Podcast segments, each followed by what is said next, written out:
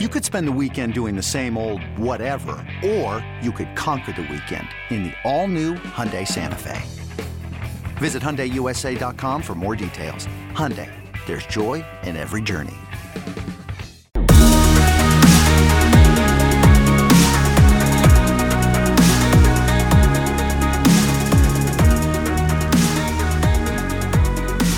Welcome into a new edition of the Lions 24 7 podcast, where we have some very interesting news that surfaced Thursday evening as we record Friday morning. You wake up and things just feel a little bit different knowing that Penn State football players are going to be assembling on campus in just a matter of days. Sean Fitz, Tyler Donohue with you. As I said, about 12 hours or so ago, Penn State putting word out that they will be bringing back 75 players to campus as the first of a phased uh, reopening of sorts for the athletic department at Penn State. No surprise to see football uh, take precedent in that process and it, it's a big step forward. I think it's probably ahead of where we thought the schedule might be. We're going to get into the dynamics in play here, some feedback uh, from guys like PJ Mustipher, Sean Clifford, a couple veterans that we spoke with this week. You'll hear an interview on this episode a bit later from Jair Brown, an incoming defensive back, spent the last couple of seasons at Lackawanna College. He talks about his college expectations and also that pipeline that Penn State has developed with Lackawanna. And of course, later we'll finish off with our five star mailbag. But Sean, getting back to the big uh, news that that broke, uh, you know, again, I, I, for me, this feels like we kind of ramped up in a, in a hurry in a positive manner, and, and, I'm looking forward to seeing these guys on campus. Yeah, Centre County went green, I think last weekend or two or two weekends ago. Um, and it was sort of a, a, stepping stone to getting where they needed to be. Uh, this is this has been coming for a little bit. They they told the players last week to start the quarantine. The sooner you start the quarantine, the sooner you can get back. And then you've got another quarantine. We've got testing. We've got uh, you know a couple things you where you need to clear some hurdles to get where you need to go. And that June fifteenth date is probably the date that that will shine through. I mean we we've seen it all over the country. June eighth has been a popular date for a lot of places, but that's also not taking into account, uh, you know, quarantining guys when they get back and taking taking the necessary steps they get before they can actually get into the buildings. And that's another thing with Penn State is you know, they're not going to open a lot of places until June 15th and they got to make sure it's clean and make sure they've got their processes. I mean, there's a whole the thick stack of, of things that they have to go through to make sure that they're clearing guidelines and things like that. So it's going to be um, just a, a slow walk toward that June 15th date. And then they're going to see where things are going. And then when they get back, it's going to be, you know, it's going to look a little different. Uh, uh, Holuba is going to look a little different, or excuse me, Lasch is going to look a little different with the weight room. Um, you, know, you're going to get uh, sort of personal workout areas. You're going to get uh, different, uh, sort of a different setup in training, but at least you're back on campus, you're back training, and that's one more step to, uh, you know, what looks to be more and more every day, like a potential full football season. Now we've seen uh, things across the country. Oklahoma State had some players test positive when they got back. Alabama, um, you know, has not confirmed it, but they've had I think five players that have uh, reportedly tested positive uh, per per our Alabama site. Um, so there's a, a lot to to clear, a lot to go on before that gets to it. But you know, any step where you can get back in June, where you were talking about would they be back by Fourth of July, or excuse me, would, would they be back by August at first? And then it, you know, it looked like June, July was the most likely place. So now you're looking at late June, and you know, I think everybody will take late June. Yeah, big picture, this certainly seems earlier than the outlook maybe anticipated just a couple weeks ago, certainly a month or two ago, when we really started to try to wrap our heads around how this was going to impact Penn State and, and athletics across the country. Uh, just some some details here, as Sean mentioned, uh, players were told to prepare for this uh, return by quarantining. Uh, that's going to continue. Uh, certainly a lot of excitement. I can tell you, speaking with PJ Mustipher this week, he said uh, when he got the news they get back to campus, he would run back to campus if that's what it takes. So these guys have been chomping at the bit. Like a lot of us, there's been uh, some some social deprivation, um, and and you know you talk about being part of that brotherhood with a football program, and all of a sudden having that taken away from you unexpectedly. Uh, that's going to weigh on you. So there's going to be a lot of motivation on this return. What will they encounter? Uh, well, there's going to be limited sized workouts. We're talking about groups of less than 20 student athletes You're not going to see 80 guys in one room right away. Uh, they're going to be supervised by Penn State staff, obviously, and uh, the entire athletic department, 31 programs, ultimately going to be part of this uh, phased return. Football leads the way. And here are those protocols. Uh, these guys, when they get to campus, probably before they get to campus, I'm sure, going to be educated on all the COVID safety protocols that they're going to encounter. So nothing's a surprise to them. They're going to have mandatory, mandatory daily health screening questionnaire and their temperature is going to be taken. Uh, that's athletes, that's staff, that's coaches. Uh, they're going to have required use of personal protective equipment. They're going to have to adhere to social distance guidelines for meetings and workouts. Again, that means everything's a bit smaller than they're accustomed to. And then enhanced cleaning for all athletic facilities, limited monitored access to facilities.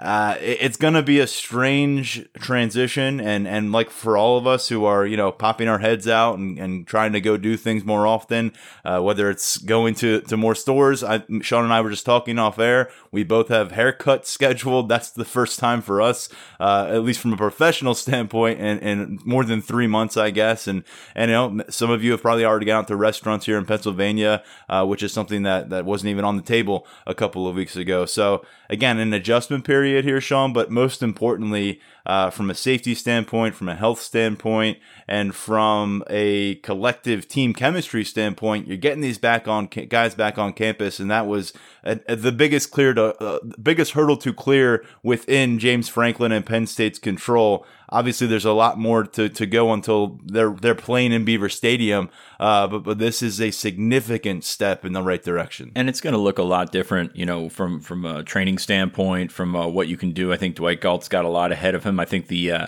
the admin team and the ops guys around there have a, a, lot ahead of them in terms of keeping everyone on track because you know it, it, at the end, I mean, you, we talked about those guys that tested positive at other schools it's going to be about taking care of some of the little things and then those things just add up. And you know if you take one false step uh, you know you you end up on that positive list and you end up in the news and all that kind of stuff. And you know maybe it it, it impacts how quickly you can get back. So i'm um, excited to see you know the the cart turn that way and and head up that hill. But uh, long way to go. Uh, but you know any any positive uh, you know forging ahead is is positive in my eyes We've gotten James Franklin on a couple of Zoom calls over the course of this whole process. Uh, the first one back in late March, very quickly after the shutdown was announced and the blue white game was canceled. And then we got him a little bit later on in the process, I think early May. Um, both times he reiterated the importance for a manageable runway into the season opener if they were going to start on time. And was that 60 days? Was it 45 days? He talked about, hey, back in my day, you, you didn't spend all this time on campus. You showed up, you know, five, six weeks before the season. You went to camp and, and, and that was that. Uh, it wasn't all this specialized 365 day a week process for finding your peak in the football season.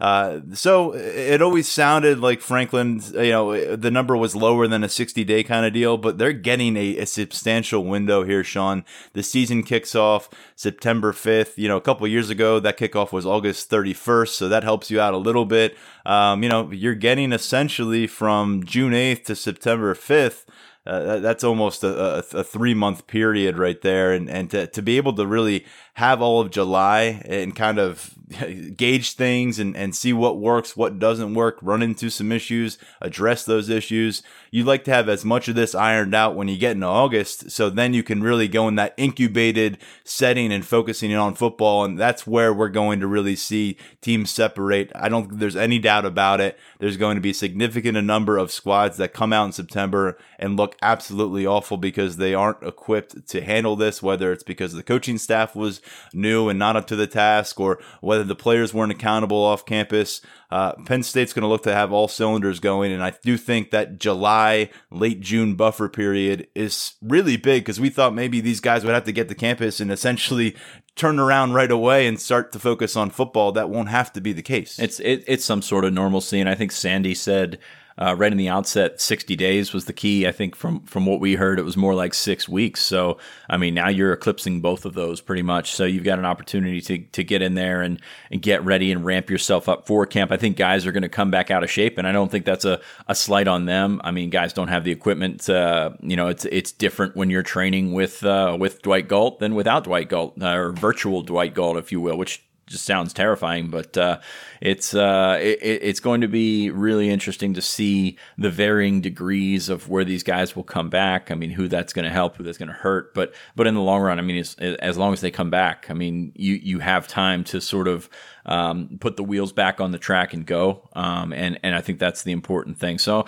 I'm interested to see how uh, some of these guys, uh, like the the January enrollees, uh, you know, how they've adjusted uh, because it's just a whole different animal when you're talking. I mean, guys work hard in high school, that's fine. They don't work anything like they work in college. So when these guys get there in January, they get in, they get the workouts, they get uh, you know the testing and all that kind of stuff, and and and it's just a it's a culture shock, but it's also it's a crash course in how to work. And that's something that you know some of these guys then and we don't know when the freshmen are going to the, rest of the freshmen are going to be on campus. I've asked a couple people about that. It's kind of a gray area right now. Um, but those guys that came in in January learn how to work. They go home. Do they have the equipment? Maybe yes, no. Um, it, there's there's a lot that goes into it. So you're going to have guys coming back uh, all over the roster that are in a different form of shape. I mean, I don't think there's anybody that just went home and sat on the couch and you know just got fat or something like that. These all, these guys have all been working out, but you you know, and I know it's it's different. Uh, it's a different motivation. It's a different sort of uh, mindset when you're working out by yourself or working out with a high school trainer or something like that. So that's the biggest thing for me me, um, you know, from an uh, from a training standpoint, from an on field standpoint, aside from the health, the health stuff is the biggest thing, obviously. Um, but how do they adjust back to um, you know, that mindset, get back in that groove and go because the sooner that they can do that, the sooner they can take care of the other things. And, and we talked to some players this week about, and they seem to be taking care, you know, they, they seem to be focused on taking care of the other things, the meetings with Kirk Ciarrocca and all that other stuff. So um, it, it, it's going to be uh, sort of a winding road back. It's going to be very interesting to see how this staff handles it, but they've been prepping for, I think I said this back in like April. They've been prepping for every sort of return that they could imagine, and this kind of is is, is pretty ideal when you're looking at it going to be very interesting as the staff gauges where players are uh, physically. I don't know how much you know eh, you can measure based on doing things remotely. Uh, obviously, they've been in sig- substantial and consistent communication with the strength and conditioning staff, and they've been given advice and they've been kind of given a, a playbook on on how to stay in shape and and keep up their physical activity. And I'm sure from a nutrition standpoint, while being away from campus. Uh, but you know, we'll see who maybe slipped through the cracks a little bit, who may have taken a, a, period of time before they took it seriously enough, and you'll find out right away. I mean, uh, scientifically, they're going to do a lot of measurements on these guys, whether it's a body fat percentage, and then just the test of when you get these guys moving around through some conditioning, who's huffing and puffing, who's in the corner puking going to be more than normal, I think, when guys are, are, usually on campus in the summer. That's just going to be a part of this process. You mentioned the early enrollees. Certainly something to watch. The, the, thing I am wondering is all these guys in the waiting game, Jair Brown, who, who we're going to hear from here on the episode, you know, he was supposed to be on campus in May. That didn't happen. As far as he knows, he's still kind of juggling when he is actually going to get to come to campus and not just come to campus, but, you know, have full access to things as a Penn State student athlete. And the same goes for a guy like Micah Bowens, the quarterback who, who we talked to here on the show a couple weeks ago. He's been in communication with Kirk Ciarrocca. He's, you know, talking with some of the other quarterbacks. Uh, but he was supposed to be on campus here. So uh, it, it's not a normal freshman acclamation. You wonder how that's going to impact the, the staff's outlook on handing out that green light designation for guys who are ready to burn their redshirt status in, in 2020. Uh, it's that's going to be interesting. But I think maybe above all, those first year players, the 27 newcomers, that's a huge number uh, from the 2020 recruiting class. To me, this earlier than expected start that's where I think it, it could really have the biggest impact is with those new players. I, I agree, and that's uh, like I said, you learn to work when you get there. It's a it's a pretty quick crash course in Galt, and that's uh, and it's an interesting transition. It it works for a lot of people. It doesn't work for everyone. So that that will be interesting. It'll it'll also be interesting um, how they return these guys. I mean, you, you, the number seventy five is thrown out there, but it's also going to be phases in phases. So you're going to get uh, groups, smaller groups, um, you know, uh, twelve to sixteen guys working out at a time. I mean, you, you look at the weight room capacity when you separate everybody and get give them their own space, obviously that's going to cut down. So it's not like you're going to see all 75 guys just pushed out once, uh, excuse me, pushed out at once uh, to get back. So it's going to work through it, and it's going to be a slow return. It's going to be something, but it's going to be a return, and that's the that's the biggest thing to take away from it. And you know, one step forward to you know making sense and and you know salvaging that trip to Blacksburg. No no disrespect intended for the other September uh, uh, September uh, non-conference schedule, but you know that that trip to Black, Blacksburg looms large. They want to be on, on time. They want to be uh, you know at their peak for the season, as you mentioned earlier. Motivation should not be lacking for anyone in Penn State football facilities, players, coaches, staff the one thing you often hear among you know football lifers, guys like James Franklin and, and all of his coaching assistants, and you hear it too from these young players. The the one kind of you know the the biggest issue with the lifestyle is maybe not enough time spent with, with family where you have some leisure time, some downtime. Uh, it's always go go go. Everything is is mapped out for you hour by hour, day by day. You're on the road recruiting. Uh, you're expected to be in this room, that room, this building, class that has all been, uh, you know, largely paused for the last three months. Obviously, they're doing their best to replicate what the program would be doing from a virtual and remote standpoint. But, you know, it's completely changed. Guys have, have been able to spend a lot of time with mom, dad, uh, their wife, their kids, maybe too much time for, for, for some of those people involved. But, you know, it, it everyone, I think you're looking at not only just a, a, a, new appreciation. I think you and I and, and this whole beat and everybody who covers athletics probably has a new appreciation uh, for what sports do for our lives and, and, and what it brings because we've been without it now since March, fans included. But I think, you know, that really applies to Penn State coaches. That applies to Penn State players. They should also have some recharged batteries mentally mentally uh, you'd hope they would be in the right place, getting back at it here uh, in early June. And, and there will be, I think, a, a, gradual adjustment period. May take them by surprise how how maybe you know, some things are a bit more challenging than they than they were before coronavirus shut things down. I'm finding that day by day that that my perception has adjusted in some ways, strengths in, in one way, and, and sometimes it's it's a weakness in, in others. But um, I do think, Sean, that when you look at this Penn State team, they are equipped from a leadership standpoint in that locker room to really put themselves in a good spot compared to maybe uh, many programs across college football who are going to be maybe a little bit listless um, for some time. I, I agree with you. Uh, I you know leadership is a spot that you've looked at this team over the last couple of years, and sometimes it's been very strong, sometimes not so much. And what we've watched over the last week or so, you've seen those leaders, you know, step up and use their platform. We talked to PJ Mustipher and Sean Clifford this week, um, but even beyond that, I think there's some strong leadership qualities in this group, and I think that that guys will flock to one another. Shaka Toney's been pointed out. Lamont Wade's been very vocal. Um, Antonio Shelton's been a guy that's always been there on the defense, and you just can go on and on about guys who have you know stepped up and assumed that role, and that's really what you need with everybody in their own spot. Um, you know, there, there's some guys in state college that's fine. But with everybody spread all you know across the country or wherever they're from, um, you know you're going to need accountability. You're going to need leadership, and that's you know some of that can come from the coaching staff some of that can come from the strength staff because the strength staff can have you know a little bit more contact with them. But ultimately it's going to be on those guys and on their teammates to, to keep each other accountable. I mean especially with these these older guys that have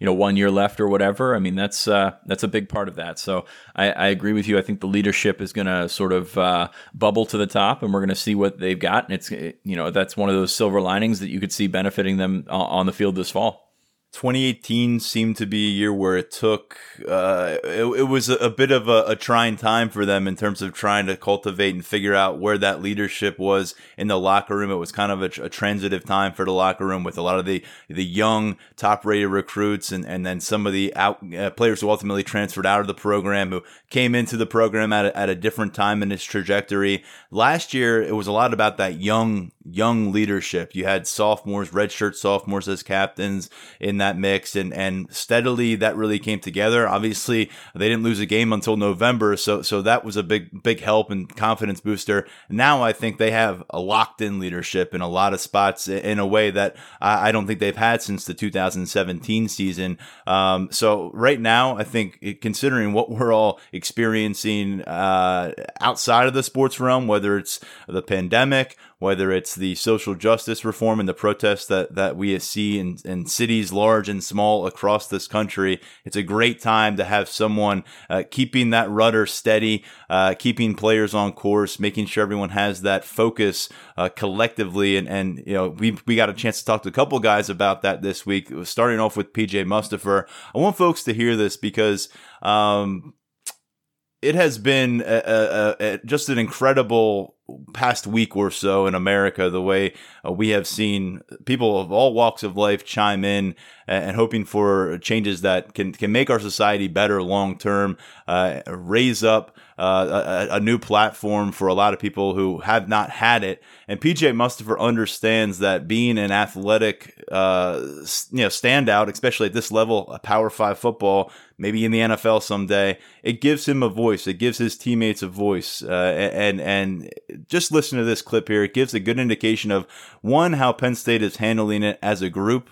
And then two, what it means to someone like PJ Mustipher personally to to show that he is more than just the guy who will go out there and chase a quarterback. We've all met, um, not just the leadership council. We've all met. We had an open discussion for everybody in the Penn State family, not just uh, players and coaches, but the staff as well. You know, we've all we all sat down uh, this past weekend and, and just opened the floor up to everybody uh, who wants to to say something about this and, and get everything off their chest. And I think it was it was really beneficial for us because we were able to take a step back and listen to everyone. And again, it's it's important that we do it here because if we can't do it in our locker room, then it won't happen anywhere else. So we definitely did have discussion, and um, you know, I think discussion during this time is very important moving forward.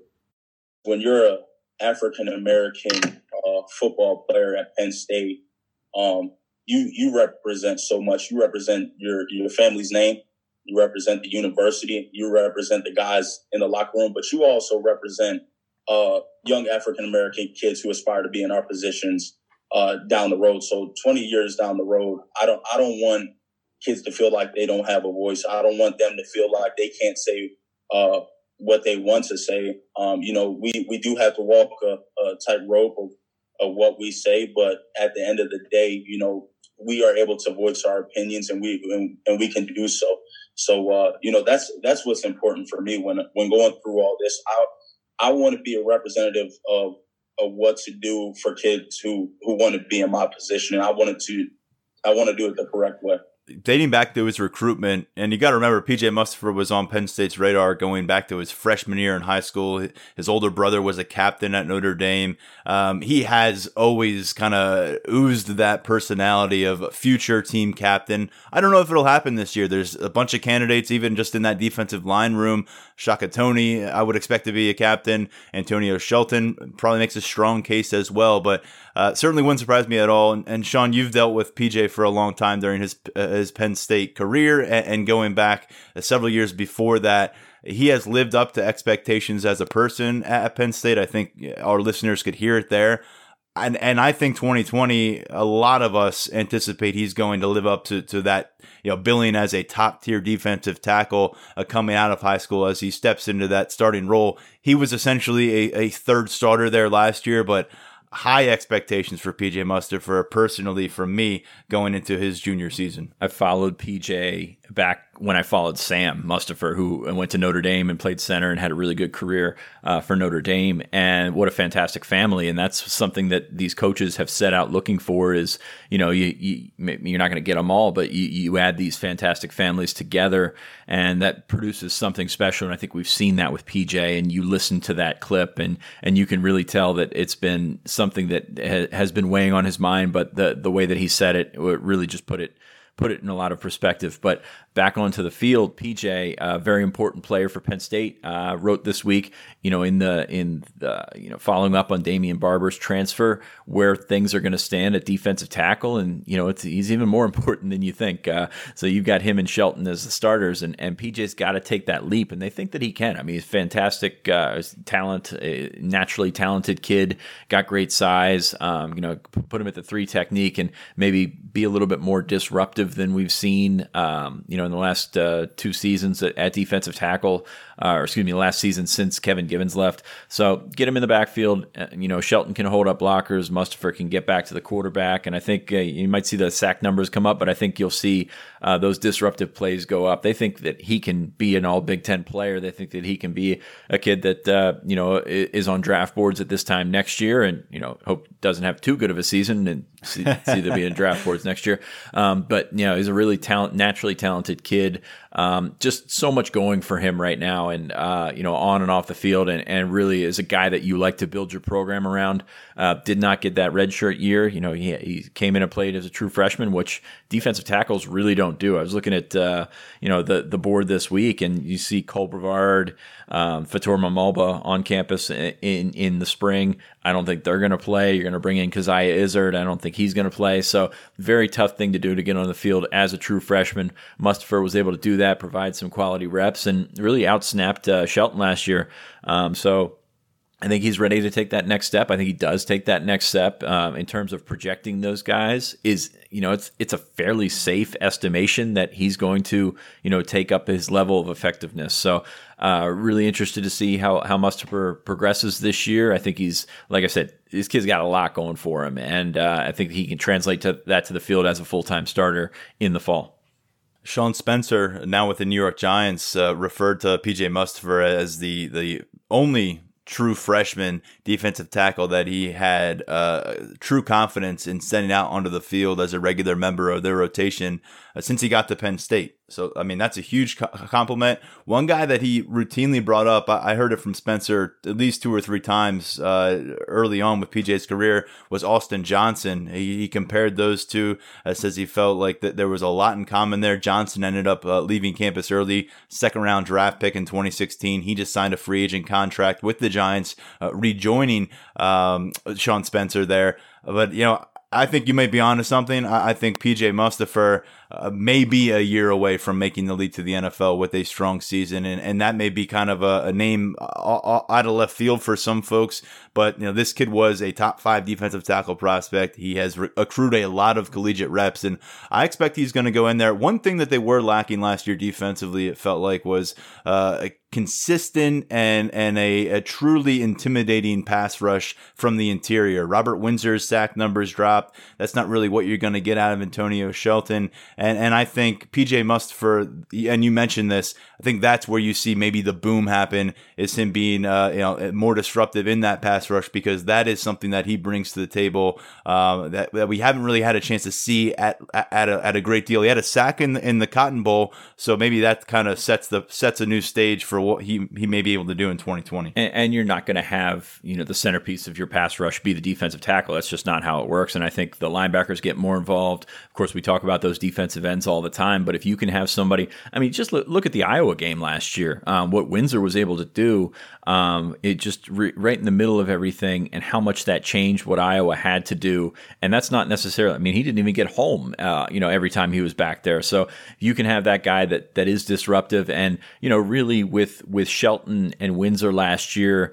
you sort of had two one technique type players, um, even if it wasn't the case. Um, now all of a sudden, I think you got a little bit more athleticism, a little bit more length, and and when those guys can play off each other, like we saw Austin Johnson and, and Anthony Zettel um, the last couple of or a couple of years ago, um, that's when they can be most effective. And I'm um, I'm excited to see PJ's progress. I'm excited to see. You know, I don't know that Shelton's going to put up the numbers because of the role that they're asking him to play, um, but that that certainly can be um, you know one of those situations where the the roster could look better than you think. And then you bring uh, Fred Hansard into that one technique role behind Shelton. You've got Judge Culpepper. You're not sure what you're going to get with him, but you think he's had a good offseason. You think he can give you some quality reps. And then Hakeem Beamon, who, who whom everyone is excited about. Uh, so I think that defense. have we mentioned Hakeem Beamon on the podcast? It's the first first time, long time. Uh, but uh, it's uh, it, it's one of those it, it, there's development left to go there, yes, but I think there's there's a lot to work with. And if you have five guys, and maybe you throw in a sixth, a,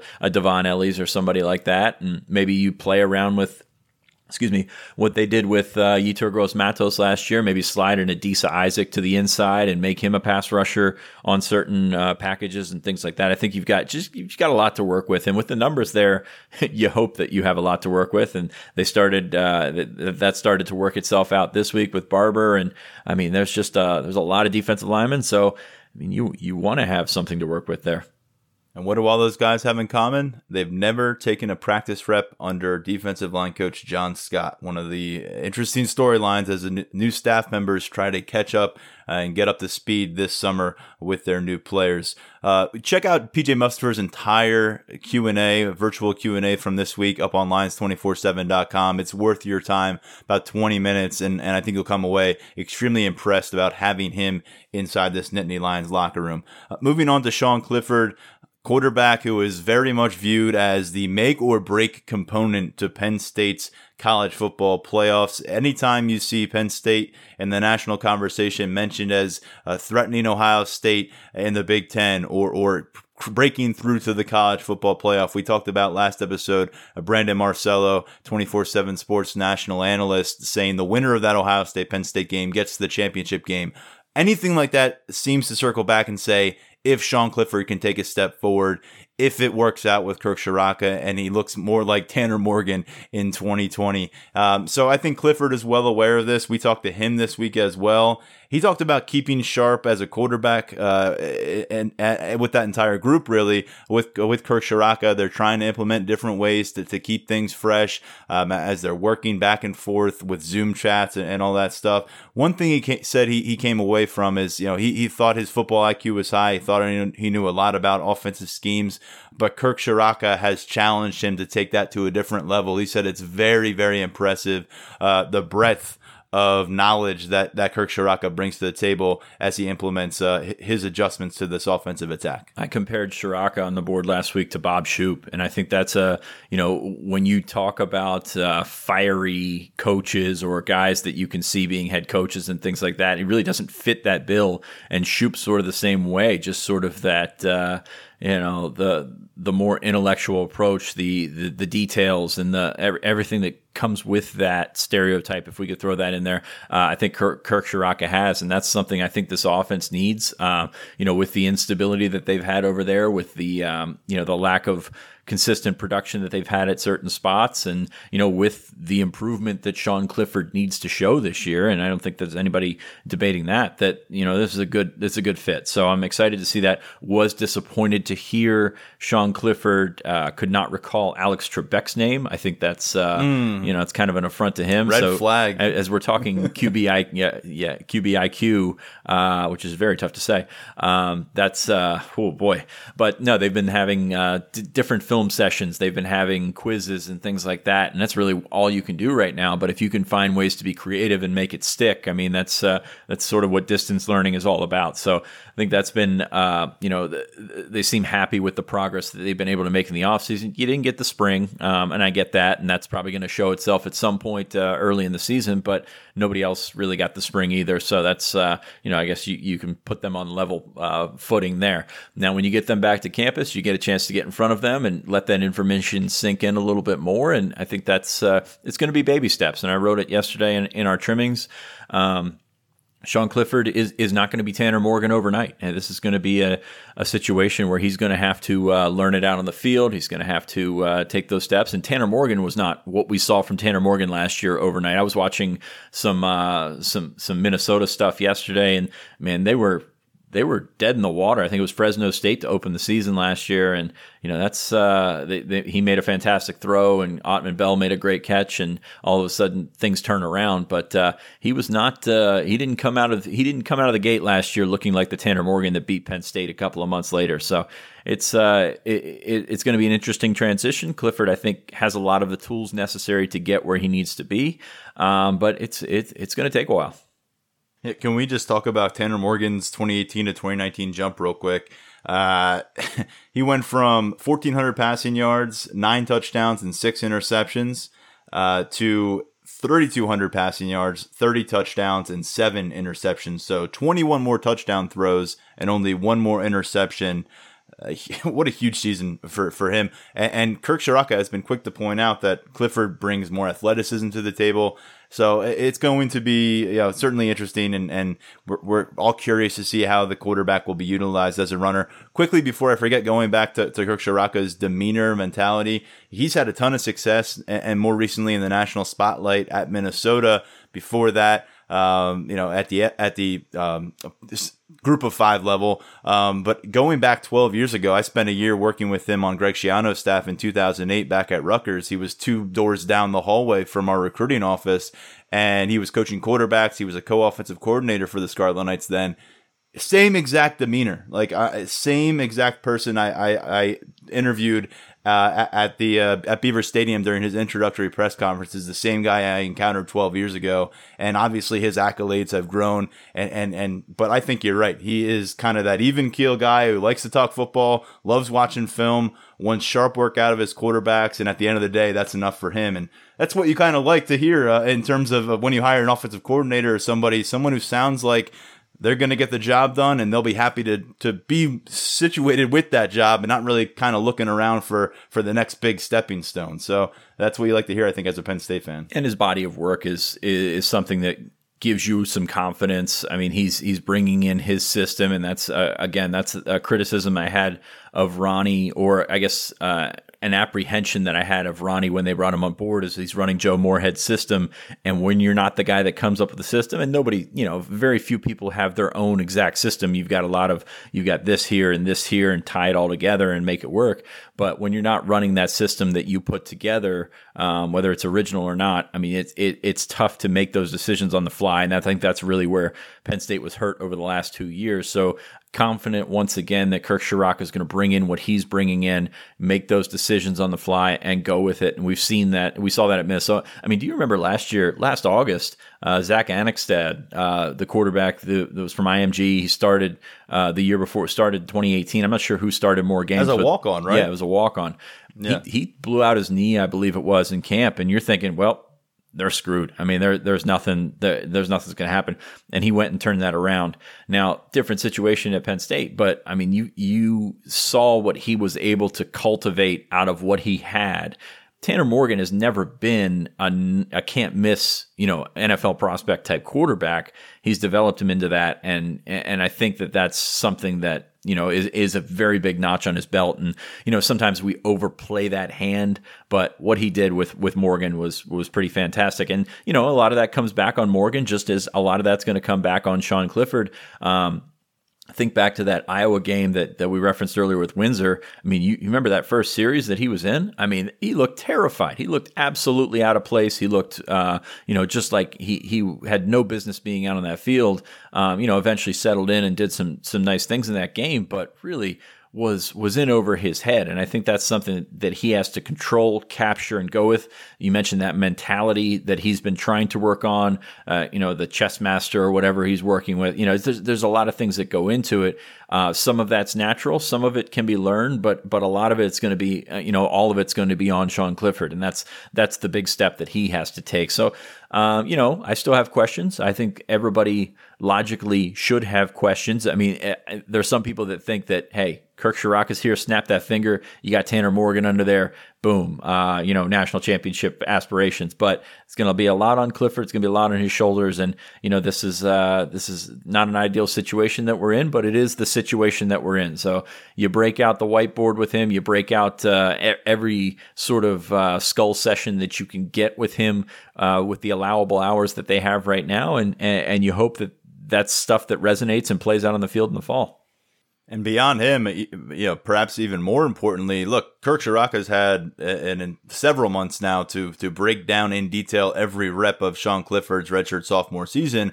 What he doesn't have is is very much tape on Will Levis uh, doing things that a quarterback would do. A lot of what he saw from Levis when he looks back at the film last year is going to be him running like a fullback. And uh, you know, if this kid's going to be a quarterback at Penn State, your starting quarterback down the road, uh, you're going to need to figure some things out with him as a passer, and he has almost no you know evidence uh, in front of him for what Roberson, Johnson, Bowens are going to be. That's going to be important and, and really a huge storyline, I think, as he gets these guys on a practice field into the summer. Something we'll be keeping an eye on. Uh, Clifford's mentality, you, you, you referenced it here. Chess chess master he's dealing with. He seems to think that's going to help him uh, read uh, with his reads. Uh, just I think in general, slow things down uh, from a decision making standpoint for himself. But I think in his mentality as a leader, it's a little bit different because last year the question was as as Stevens hit the exit door and McSorley was gone, such a great leader McSorley was.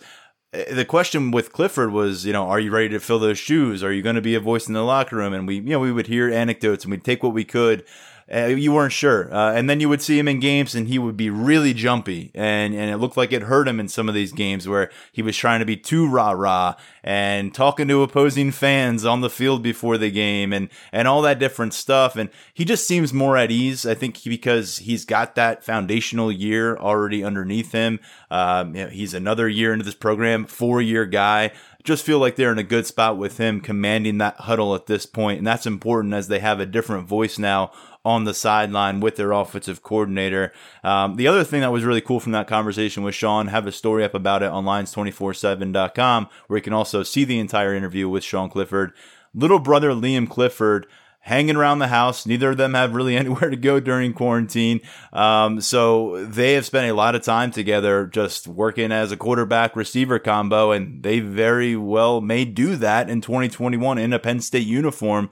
Liam Clifford committed to the 2021 class since October, um, got the offer last summer, and I think, you know, it, it's going to be interesting. Obviously, Sean Clifford, you know, he'd love to have a, a season that makes him think about NFL possibilities down the line. Um, we'll see where it goes for him. But if he's back for his fifth year, Sean, yeah, we're talking about something that Liam Clifford is going to be need to be up to the task. But wouldn't it be quite a story if you know, uh, an eventual orchestrated drive down the field for Penn State that involves both of them was in some way, shape, or form helped by this time they've spent together working out together, running routes for Sean, and just being, you know, uh, being brothers who probably haven't spent this much time together uh, since Sean was back home in Cincinnati in, in 2016, 17. Well, I, I, wouldn't write the shell for that story yet. Uh, you know, just keep oh, it in no, the back. But, uh, but uh, yeah. I mean, that, that would obviously be pretty cool. I talked to Liam a little bit last week, and we talked about the training, and and we talked about uh, you know every day he's he's with his brother, and that's something that can rub off, and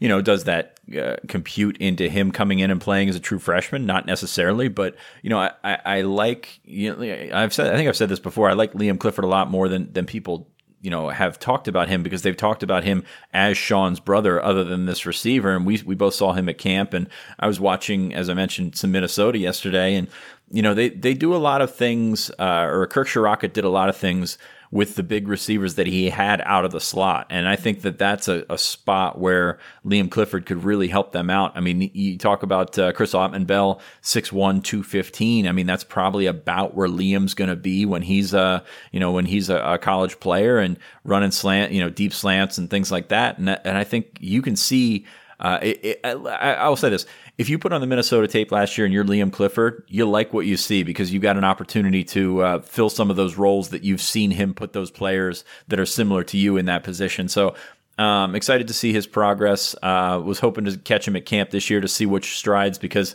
the the the leaps and bounds that he's made from uh, 2018 when we saw him at camp as a you know curly haired little quarterback to playing receiver last year, hanging in there with those guys at that camp and, and really exceeding some of those guys at that camp to where we saw him in the fall, where he was a go to guy for, for a terrific program out in Cincinnati. I just think he continues to get better, and, and he's one of those guys that we continue to overlook in this class.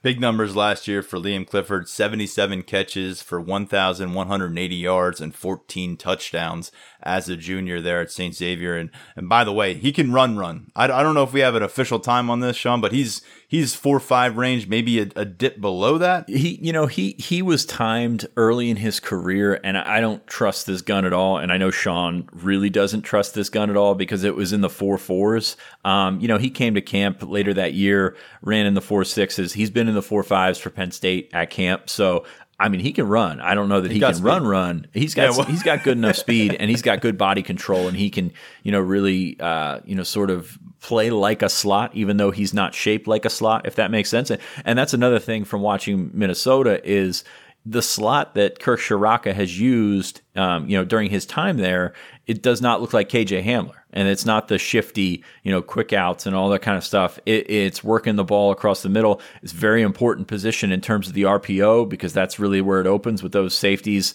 uh, making their reads and reactions, and you can go to uh, to those guys. So I think uh, you know you're going to see a different slot, and uh, and I can see.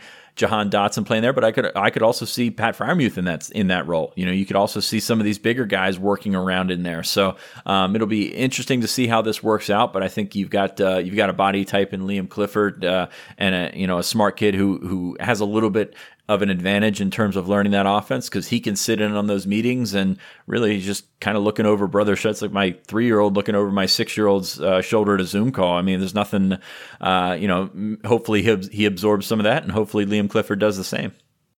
Uh, from a future playmaker on offense for Penn State to an incoming defensive back, we get to an interview in just a moment with Ji'Ayir Brown. Uh, going to be on campus as soon as he can, as soon as he gets the word and join a secondary. And he has ambitions to make an impact right away. You'll hear that interview in a moment. And stick around after that. We'll have our five star mailbag. We'll talk about a potential early commitment, an emphasis on early that may involve Penn State, and another 2021 wide receiver offer to know. That's all right around the corner. First, a quick word from our sponsors. This episode is brought to you by Progressive Insurance. Whether you love true crime or comedy, celebrity interviews or news, you call the shots on what's in your podcast queue. And guess what? Now you can call them on your auto insurance too with the Name Your Price tool from Progressive. It works just the way it sounds you tell Progressive how much you want to pay for car insurance, and they'll show you coverage options that fit your budget. Get your quote today at progressive.com to join the over 28 million drivers who trust Progressive. Progressive Casualty Insurance Company and Affiliates. Price and coverage match limited by state law. We get a in-depth look at a newcomer with the Penn State football program right now. Ji'Ayir Brown, a safety prospect coming into Penn State after a couple of very, very productive seasons at Lackawanna College. It continues a pipeline that we've seen Penn State establish with that program. We'll talk about that in a little bit, but first, let's get to know Ji'Ayir. Welcome onto the show. Thanks again for giving us the time here as you're getting ready to enroll on campus. Oh man, I love it. I love it. Thank you for having me. You are in that waiting game right now. I guess at the end of the day, we're all in a waiting game right now, but you were supposed to be on campus already. yeah, absolutely. I was supposed to have been there you know, but you know, I'm being patient, staying humble, and staying ready. How does Penn State kind of manage that situation when things are getting delayed, and, and how is that all being balanced? You know, it's definitely tough. It's a tough thing to do, but you know, adversity comes, and um, you can't you can't back down from it. You just have to fight. And uh, right now, we're working as a team, as an um, organization, trying to get this thing on a on a roll. Are you home in New Jersey right now? Yep. Okay, and then that's where your story, as far as we know it, begins. Uh, going to Trenton Central High School. I used to live over in Mercer County before I started covering Penn State, so I know that area quite well. Eh, you didn't get a, any offers coming out of high school. Can you take us through the journey a little bit? Was this a, a, situation where you simply weren't really viewed a lot from an athletic standpoint? Was there any kind of academic issues involved? How did you end up being someone who now going to Penn State playing for a potential national championship contender versus a couple of years ago not getting offered by anybody? You know, um, my journey was amazing. You know, I wouldn't have wanted to do it any other way. Um, coming out of high school, you know, I had I had decent grades, you know, but my grades depended on my SAT score. You know, uh, I took the SAT about three, four times, and I just couldn't get the score. You know, so uh, that's when I had to go to junior college. I had to take my time. So junior college. I wasn't recruited out of high school uh, as much as I expected to be recruited. You know, I was always one of the best players on my team from a freshman coming up, and um, things just didn't work out my favor. You know, Lackawanna came in uh, August of my senior year uh, Coach Reese recruited me, brought me up, and uh, that's how this whole thing started. Lackawanna, if you're going to go the junior college route, especially if you're coming out of New Jersey at the regional level, not many better landing spots across the country, really. Lackawanna, one of the premier uh, junior college programs in America. As we'll get to in a second, it's been very good to Penn State over recent years. Was it always you were going to pursue football after high school? Did any part of you say, you know maybe I should just look for a normal college life and and and maybe leave football behind, or was it always I need to figure out if football is a real option? Yeah, always I I needed to play football. You know, football was always a passion since I was six years old. Playing flag football, always looked at to the look to be a part of the college uh, Division One playing surface. You know, um, yeah. Uh, even when I didn't have any school to go to, that summer of my senior year, you know, because uh, Lackawanna came late. They came like late, I say July, you know. I think I had to report July 29th. They called me July 24th. Wow. You know, yeah. so that was like that was like a gift from God because I didn't have anywhere to go. I was stuck. I was going. I was actually planning to take a semester off and try to find a place to go. So you were within a week of it being August, and you were kind of going to be at a crossroads and, and not mm-hmm. really have a solution. Yeah, I was stuck, man. I couldn't. I didn't know where to go. You know, I actually um I had Montclair. Montclair. I was talking to Montclair coach. You know, but that was somewhere where I, I didn't want to go at, and you know, I was just sitting there like, yeah, I'm stuck, man. I don't know where to go. And, you know, Lackawanna came my way. All due respect to Montclair, it's, it's actually a school that I visited when I was looking for for the right college fit coming out of high school in New Jersey. That's what Division three football, correct? Yes. Yes. Okay. So again, that was less than two years ago. Now we're talking about you playing Big Ten football after being a junior college All American. When you look in the rearview mirror, and you don't have to look very far to, to remember this time in your life to where you are now, has it been just almost astonishing? Oh man, it's been amazing. You know, like um, you know, most people, you know, when they when they pray to God or something like that, they can't they can't really see results, you know, or they can't see him making a way for them, you know. And my whole life, I've just been seeing him create these different paths and opportunities for me, and it's been amazing. Now, when you look ahead at what you've got cooking at Penn State, you are joining a, a, group of 25 plus players in that 2020 class, but many of them had scholarship offers as sophomores in high school, and they spent most of their high school career being pursued by Penn State and other teams in the Big Ten and across America. Is that something that you know you look around a locker room coming into a program like Penn State? and, you're going to kind of feel like that underdog because your background just doesn't match up with a lot of those experiences? Yeah, I definitely think about that all the time, you know, but that's what drives me. It's always been what drove me, you know. I come in, I'm the underdog, everyone looking at me like uh the unrecruited kid for real, you know. Uh so I come in with that type of hunger, like I should have been recruited let's talk about where you really earned that opportunity at Penn State. And I, and I was there. Uh, I got a chance to see you at camp last June, working for Brent Pry, for, for Tim Banks, for the defensive staff, of course, James Franklin, watching closely. Did you feel, sense the moment when you rolled up to campus that day that it was either going to be a really good day with Penn State or it was going to be maybe your last trip ever to Penn State? Um, I felt like I, I've always felt like if I put myself on a platform, I can prevail. You know, and uh, I, when I got there, I just had a feeling, you know, I was going to go there and I was going to do what I needed to do, and I was going to come out with a um, scholarship. and uh, that's just was the mindset I always had. Just need to get on that platform. And when I got there, I did what I had to do. I know you spoke with with our 24/7 sports team after you committed, kind of went over that process, but for our listeners, I know that had to be an emotional moment for you. Can you talk us through the process that Penn State went through presenting that offer?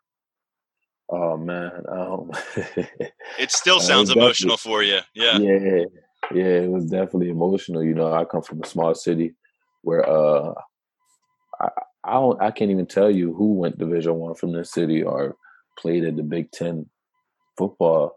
It's just it's it was like overwhelming at the point. You know, um, one of the first people in my city to ever play big time football like this. So know, it was definitely emotional. I was in the uh, room with Coach Franklin and all the other people in the coaching staff, and and he was breaking it down and telling me what was expected and all this stuff. And, you know, if you if you ask them yourself, I, I, I was just looking, I was shocked, and they was like, "Yo, you gonna smile, do anything?" And I'm like, "Man, like y'all don't know what I've been through to get here. Like, hmm. it's just a blessing, you know." And trust me, those are the those are the kind of moments that the coaches remember too. It, it's a little bit different than going up to a kid and giving him his 25th offer before his junior year of high school than it is doing what they did with you. Now, was that your first Power Five offer uh, in general? Okay. Was it hard for you to resist almost committing on the spot? Yeah. Um, you know, I always because I told you I was uh I wasn't highly recruited in high school. You know, barely recruited at all you know. Um, and I always told myself the first school who who put their trust in me, uh, I will go there. You know, I'm committed to them. Just um, I believe them. And you made a, a, trip back to campus one more time. Was that with your mother? Yeah, yeah. Once you crossed that off the list, you were ready. Yeah, Okay. Of course, you still had a season to play at Lackawanna after that commitment. It turned into an All American season for you guys, national championship contending team with the Falcons last year. Congratulations on all that success. You came in hot as well as a freshman, five interceptions back in 2018. So obviously, proved yourself at Lackawanna. Was it a smooth process for you? Were there some bumps on the road there? Uh, definitely some bumps in the road, you know, but I never had any kind of anxiety towards it, you know. Like I said before, um, as long as I can get on the stage, I can perform, you know. And when I got to Lackawanna from day one, when I got there from camp, I performed and, you know, I came out on top and I went from being in the bottom of the bottom of the depth chart. I'm talking I was like we had colors and I was way at the bottom. I was like sixth, seventh on the depth chart in the DBs. And you know, I never looked at it as no type of disrespect anything. I just looked at it as if I had to prove myself, and uh, that's what I did. I did what I was supposed to do. What does Lackawanna do so well there in Scranton to ensure that they are each year not just uh, successful on the field, but also successful in producing players heading to the Power Five level? How would you describe what you saw those two years? Um, one thing I picked up from Lackawanna, what they do very well they hold each other account- accountable. You know, everybody, if you're a part of the team or even a part of the school, you know, everybody's getting held accountable for, for something. So as long as you hold your players accountable and hold them to that high standard, you know, they're going to give you their best. They're going to be the best players they can be for you. And uh, that's that's what I did for Coach Duda and the rest of the staff your freshman year in 2018, a couple of your teammates end up at Penn State. Uh, Jaquan Brisker looking to push to be a starting safety this year for the Nittany Lions. We saw him a lot in the field last year.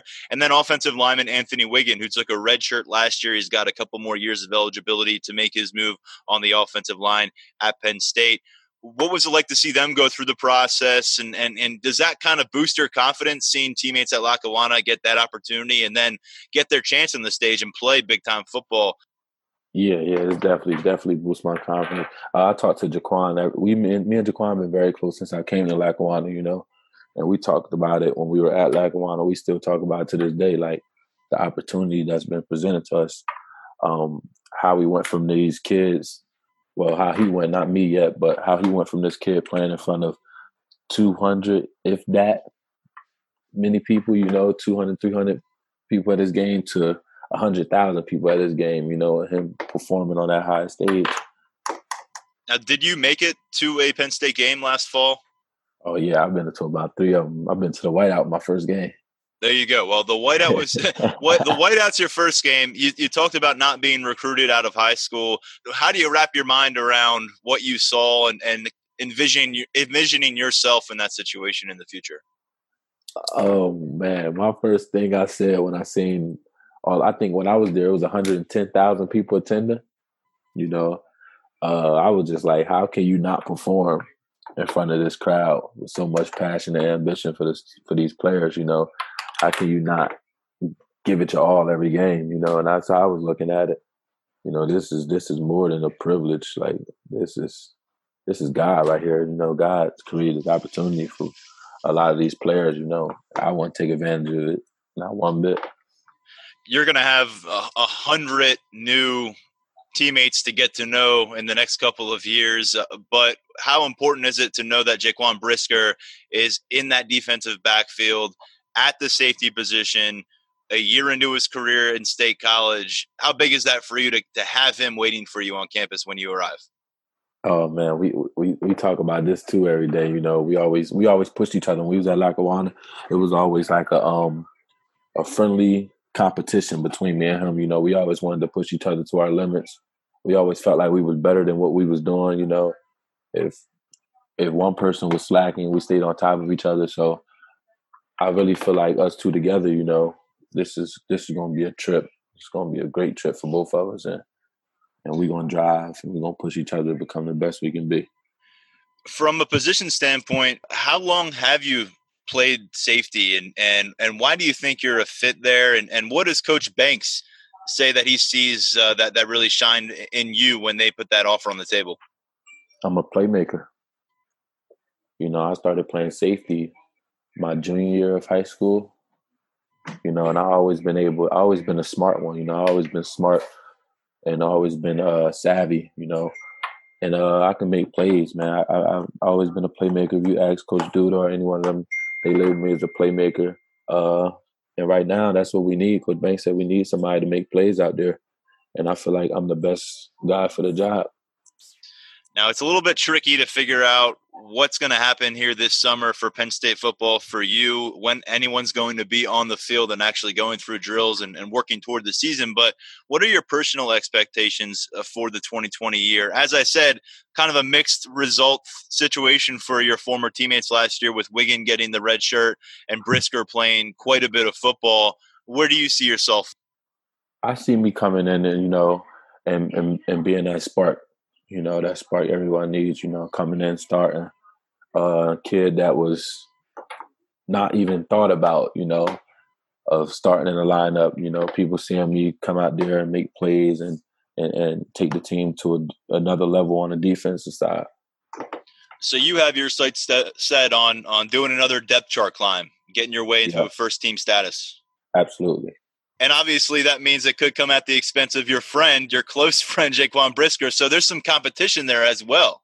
Yeah, definitely. Like, we don't even look at it as that. We just look at it as if you're doing your job, you doing what you're supposed to do. I'm doing what I'm supposed to do. Sure, sure. And, and I'd imagine that special teams is also going to be an important opportunity for you to, to get yourself on the field and show that you're dependable as well. Absolutely coming in with you out of Lackawanna. Second straight year where two players signed from the program. Uh, Norval Black, another player who earned his opportunity at a Penn State camp last summer, one of five new wide receivers for Penn State. It's a position where they really need uh, some help, guys to come in right away. What are the Nittany Lions getting in Black? Another another uh, deep threat. You know, he, he's able to go beat a beat a DB down the field so easily. You know, I watch this guy, you know, and with the with the smoothest moves he uses uh, at the line, I'll be like, just how how how are you able to do this, man? And he, he's blessed with the ability to beat anybody on a deep ball, no matter how fast you are, how strong you are, how smart you are. You have to look out for Norwood with the deep ball. I feel like he's gonna give us that that edge we need, as far as um you know, because they lost KJ, you know, another deep route receiver uh, that they that they had. So Norwood's gonna come in. He's gonna replace that. Give him some. Give uh, the quarterback another target to throw to. you were both wearing Falcons uniforms last fall, but knew that you were going to be making the move to Penn State together. How special was that, uh, knowing that you're not just working toward a, a, good season in 2019 at Lackawanna, but also building towards uh, greater goals in Happy Valley? Uh, it was special, especially during the season. You know, two uh, Penn State commits playing, and we know we always talked about you dominate that side of the ball, I'm gonna dominate this side of the ball and uh, we both went out there and definitely did what we had to do.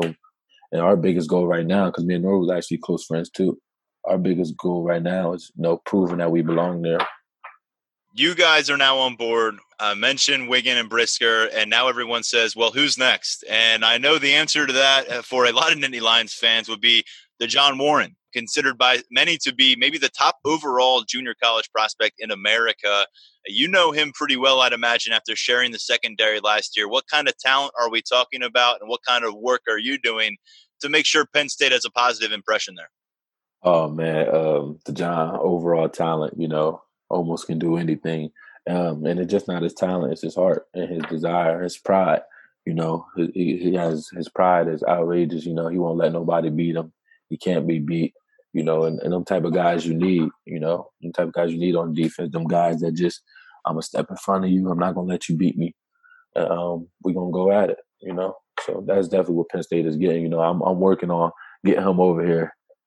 We've had a chance to watch his freshman year highlights. The rankings have come out. The offers have have gone his way from across America. Was there a moment early on before his his name really got out there and blew up where you said, "This guy's special this guy's going to end up with a lot of opportunities beyond Lackawanna? Um, our game against um, Snow College. Snow College, you know, DeJon always been looked at as a good player far as drill wise, you know, doing drills and, you know, running sprints and everything. Um, and we wanted to know if like he can get out there and play, you know. And Snow game was our first big game of the season. We went to Utah and uh, we got out there and he made I think uh, he had at least two interceptions, at least eight tackles. He was all over the place, you know. And that's when I first opened my eyes, like, yeah, this guy's gonna be great. You're gonna have three years to play two.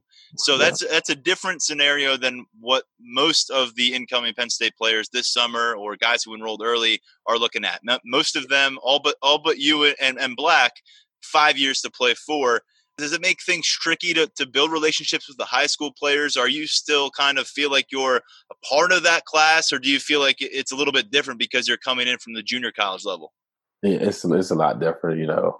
Like it's they're a lot younger, you know. And it's like it's two different types of uh, like connections there. You know, they coming out of high school, playing against a bunch of high school. We're coming out of junior college. We already, you know, matured to a different level, and then these guys, they got some maturing to do. You know, that's a good. That's a great point. Maturity is really tested for any college kid going away from home uh, and and taking on a lot. Whether whether or not you're even playing a sport, but but playing football, it's such a time thing. Every day is charted out for you beyond the field for you, what how did you mature most during your two years at the junior college level? I can say I matured right after high school. You know, I, I really sat down myself and I really um told myself this is what we're going to do and, and how we're going to do it and how we're going to get it done. And right after high school, where I didn't get where I wanted to be, and you know, coming that close to not going to school, I really decided like yeah, this is this is not it for me. This I gotta focus. I gotta get better, and uh, that's where I that's I can say that's where I changed that. That's where maturity came in at. Do you come to Penn State with academic goals in mind? Are you working your way toward a degree with a couple of years under your belt already? Do you want to maybe pursue a master's degree down the line? Where do you stand in terms of, of that transition to Penn State? Absolutely. Uh, academic goals, I, I, put them in front of my football goals. You know, uh, I always wanted to prove to myself and to a lot of other people that I am more than just a football player. You know, uh, I'm definitely going to pursue and my master's degree. Definitely, I'm definitely getting that without a doubt. Uh, so yeah, I just I definitely coming there. I'm looking to have above a three five, you know, and be one of the best players on the field.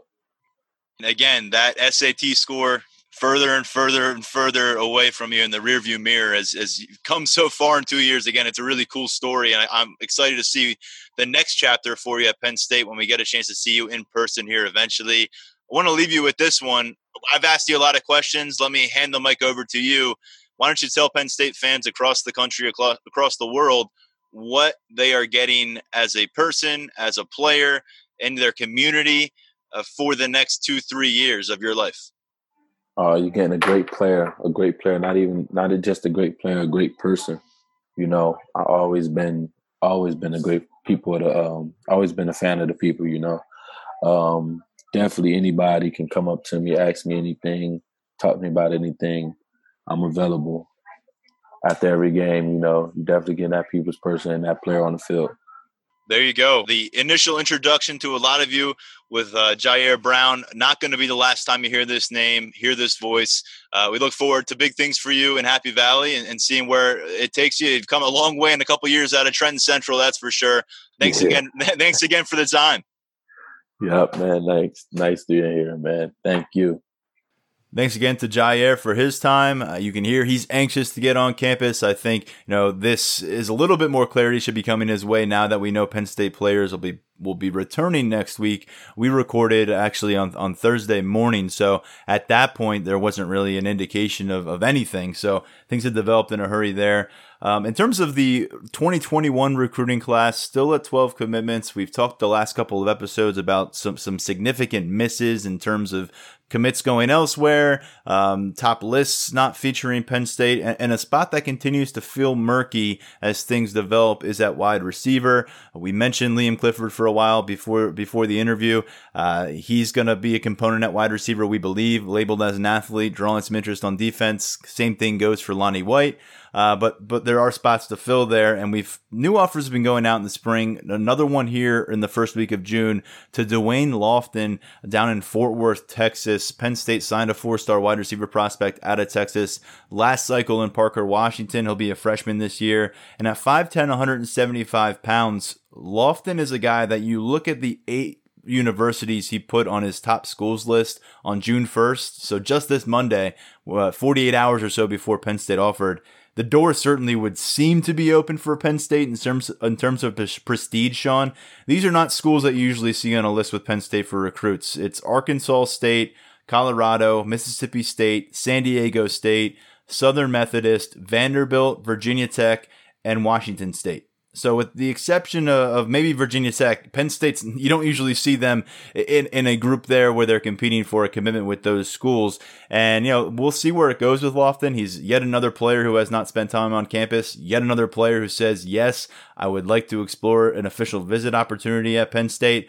But I would also like to explore the possibility of committing to a school before my senior season. And that is the conundrum that a lot of recruits find them in.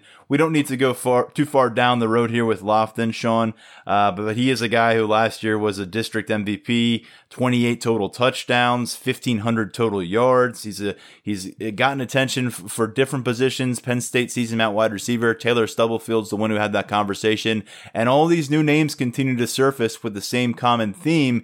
They got the offer, they don't have the ability to visit how does this all work out? Rinse and repeat, man. Every every time we talk about a, a, new prospect, usually a new wide receiver prospect, that's really what we're looking at. And um, that offer list, uh, sort of similar to Demetrius Cannon, um, excuse me, um, that we saw uh, in in St. Louis. So it's it's an interesting widening of the net, uh, still going out there. And and you're right. Let's not get too far down this one because he can't visit. He won't have the ability to visit uh, Mississippi State uh, owns the crystal ball in this one. So um, we'll, we'll, see where that goes. And you just, I think, when you get back to it, when you have the ability to get these guys on back on campus, you want to have that relationship in place, and that's what the offer is all about uh, these days. Is is cultivating that offer or that relationship. It feels like Penn State has offered four or five wide receivers since they last offered any other positional prospect in the 2021 cycle. So you can clearly see where that staff's attention is focused right now and where they think maybe they need to start knocking on a few new doors wide receiver right there and it's it's kind of been one that's been hard to, to put our finger on uh, with players looking elsewhere that we thought were, would be in for the long term with Penn State. Uh, moving forward, talk about long term, Sean. Uh, Mega Barnwell down in Virginia, uh, a young man that I spoke with during the winter, got a Penn State offer as a freshman. He just completing his freshman year now. He'll be a sophomore this fall, and he's got a bunch of Power Five options. Sounds like, considering the circumstances, uh, brace yourself out there for our listeners. He may be ready to make a college decision very soon. And again, just completing his freshman year. Penn State has hosted him for a whiteout. They've made a good impression. Uh, maybe things are lining up for, for something that we have not seen in the Franklin era in terms of uh, an early, early, early commitment that you just figure we'll see how the next three years go. Yeah, I mean, uh, Penn State fans, I'm sure, are gun shy with this one. Just speak, speaking of recent early commitments uh, that they've had, so I think the first commitment in the last two maybe three classes have been uh, have have backed out of that uh, that number, or excuse me, have backed out of that and eventually ended Keaton up. Ellis, I think, is the outlier, but even you know Micah Parsons in eighteen, he, yep. he backed off Parsons after in eighteen. Committed. You had Grant Toutant in, in twenty, and uh, you know last year obviously Dont'e Thornton was that guy. So you know a little gun shy for the early decision, but I mean this the kid thinks he knows where he, where he wants to go. He's obviously a prospect that you're going to continue to recruit for the next couple of years. Um, 6'5", 240, as a high school freshman. Not sure. I mean, maybe he's 20. I don't know. He's uh he's a big kid. He does have that baby. You mentioned that earlier. He's got that baby face. So you know, not sure how old he is, but you know, he's not the not the I am 12 uh, from Benchwarmers or whatever. Yeah, anyway, yeah. Uh, no mustache yet, but he's, yeah, he's he, absolutely huge. He's a tight end right now. Um, is he a tight end in the long term? I don't know. He's a high school freshman. Um, so I think that this is. Uh, but it, it, it's really what's really interesting to me. They've had him on campus a couple times. Most recently for that junior day on, on February 1st. Uh, every time he comes away just buzzing about it. And he's got a great relationship with Ja'Juan Seider, with Tyler Bowen. And you really can't talk to these kids very much, but you see the interactions, you see it playing out. You see he's been vocal about Penn State. And, and really, when this news came out, which was broken by Evan Watkins uh, on our Virginia Tech site, uh, Virginia Tech, Tennessee, Penn State all involved. But really, when the news came out, you're like, could could he go anywhere else but Penn State right now? And and, and I think that's obviously still up in the air, but uh, Penn State has positioned itself extremely well. You don't see uh, commitments this early. You mentioned Parsons was during his sophomore February of his sophomore year. Uh, Sean Clifford was an early commit before his junior year. Thornton before his junior year. Um, a couple of others have committed before their junior year, but this is this is sort of uncharted waters here. So um, we'll see which direction that goes. I like where Penn State stands with Barnwell. I think uh, you know it's it's a, it's a guy that he says he wants to come. If he wants to say wants to come, that's great. Um, you obviously continue recruiting him um, continue figuring out how he's going to uh, eventually grow or where he's going to end up. Is he? A, I mean, you could throw this kid all over both lines. I mean, is he is he a defensive uh, tackle, which I know some schools have looked at him as defensive end. I mean, he's only I mean I say only 240 pounds as a freshman, but he's got some length to go with that. Is he an offensive lineman? Is he a tight end? He's an athletic kid. Um, when you've got that much versatility and that many options, uh, you certainly have to take him. And and he's an active kid. You know, I, to get out ahead of, uh, you know, if, if, we get ahead of ourselves here, he's a very active kid on Twitter. He's a very, uh, I think, can be a very active recruiter. He's been uh, interacting, you know, w- uh, watching from afar. He's been interacting with guys in Pittsburgh, guys all over the place uh, in terms of that 2023 class. And it's fascinating to think to me that Penn State might have a 2023 tight end in the boat before they have a 2021 tight end or before they have a 2022 commit. So um, I, th- I, think Penn State's in a, in a good spot here. Again, you're going to have to recruit him for the duration, but uh, you know if he wants to to make that decision, I think he's in that level of prospect where where you can make it happen. It's. It's just so it's he's had one year at the high school level and it was abbreviated because of the coronavirus situation. So it it's just it's it's so hard to wrap your head around being comfortable enough to make a decision like this. But uh, he's got a dozen or so Power Five offers. Uh, it extends all the way out to, to, the University of Southern California, giving this kid an offer. And yeah, you wonder how he got that nickname, Mega Barnwell. By the way, Sean, he, he has mentioned to us that tight end is his dream position. Tight end is where his heart is. Six foot five, 260 three more years of high school. I can't help but picture this kid at offensive tackle with that athleticism, what he could be, already possessing this kind of coordination for that physical stature at this age. Uh, there's just a lot to like here. So hey, we'll, we'll see what happens, and and if he does make a move, uh, and it's Penn State, it's it's a name that we're going to probably be hammering for a, a long time here on, on the show and, and on our coverage because it's pretty unprecedented when it comes to Penn State. Uh, we talked about it, Micah Parsons being the earliest commitment of the Franklin era. It would still be eight months behind schedule uh, of where Barnwell could potentially commit. So a lot to look at here. Uh, moving ahead on the recruiting trail, um, we'll get into our mailbag now, where we always get a few questions about prospects and what's going on. Uh, continue to send us your questions for the five star mailbag on Apple Podcasts. Uh, leave a five star rating and review. Throw your question in there. We'll do our best to address it. Been really fun uh, having the audience drive our conversation and a de- bunch of different directions over the past few weeks, and, and we'll let them do that again here. Uh, we start with a question from DC, DSECU 20. He says, Has Penn State's 2021 recruiting hit its peak? Does it have any reasonable shot at any of its remaining top targets? Yeah, I mean, uh, here's the thing. This was a question that we had gotten for the the mailbag last week, and we said, you know, we, will push it back to another one because it is a pretty good question. Has it hit its peak? That's a tough one because you take a look at what's on the board, you take a look at the remaining spots, and, and you you see what's out there, and you keep getting these these gut punches, if you will. You know, you're off Grimes' list, you're off uh, Donovan McMillon's list. It's just you know, it just feels like there's you're sort of spinning your tires.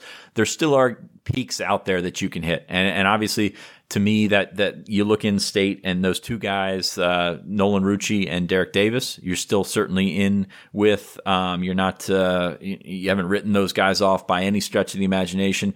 What what we're seeing here, and I think the concerning part is your your board's getting thinner, um, you know, with those top guys. So your hit rate needs to be higher. And you know, tr- traditionally, you're not going to hit on everybody, but you you know you, you want to hit on those top guys. So you've got Rucci, you've got uh, Derrick Davis, who I think you're still in for. Kaden Prather's a guy, you know, probably the only guy that we're looking at for a decision in the near future that you feel like you're in a good spot with. Kelvin Gilliam, I think you're in a really good spot with at defensive line. Dejon Warren, um, you know, a lot of people just kind of overlook him because he's a junior college player and his rating, you know, he's the number one junior college player in the country, but you sort of still overlook him because his rating is not up in the 95s or whatever. So Dejon Warren, I think Penn State's still in a good spot with, and he's a top target. And then it kind of gets a little bit murky. We mentioned Prather. I mean, is Elliot Donald a guy that you, you know, can seemingly swing from Pitt. Jamari Budden's a guy that uh, you know we're probably higher on in the services than than college coaches are, but still, I think Penn State's the leader there. So you've got guys out there, and that board will evolve, especially at wide receiver, as we've seen it happen with Dont'e Thornton and Jalil Farooq. That board will evolve, but you're, you're getting fewer top targets out there, fewer opportunities to win over top targets. Um, and I think that's probably where the negativity comes in. Um, you know, if you bat 500 on those guys, that's actually pretty decent. Um, but really, still, that's a tall order, especially considering who you're recruiting against for some of these prospects. And then you move down the board a little bit. You've got Diego Pounds there. You got some other defensive linemen. I think. Uh, you know, as I mentioned, George Wilson uh, is a very big target for Penn State right now, but North Carolina has has really made an impression on him. So you still have to figure out uh, what you're going to do at defensive end and, and, and go from there. So I think uh, you know, has it hit its peak? I mean, you blew. Th- I mean, I, I, would say you know the the peak is when you get ten commits in in six weeks uh, from a from a number standpoint, from a bulk of your class standpoint. So that would be a peak, but still, I think there's some some very high uh, you know, uh, elevations that you can still climb. But really, to me, it comes down to, to Rucci and Davis. If you can close on those guys, I mean, that's uh, that's what's going to make or, or break your class.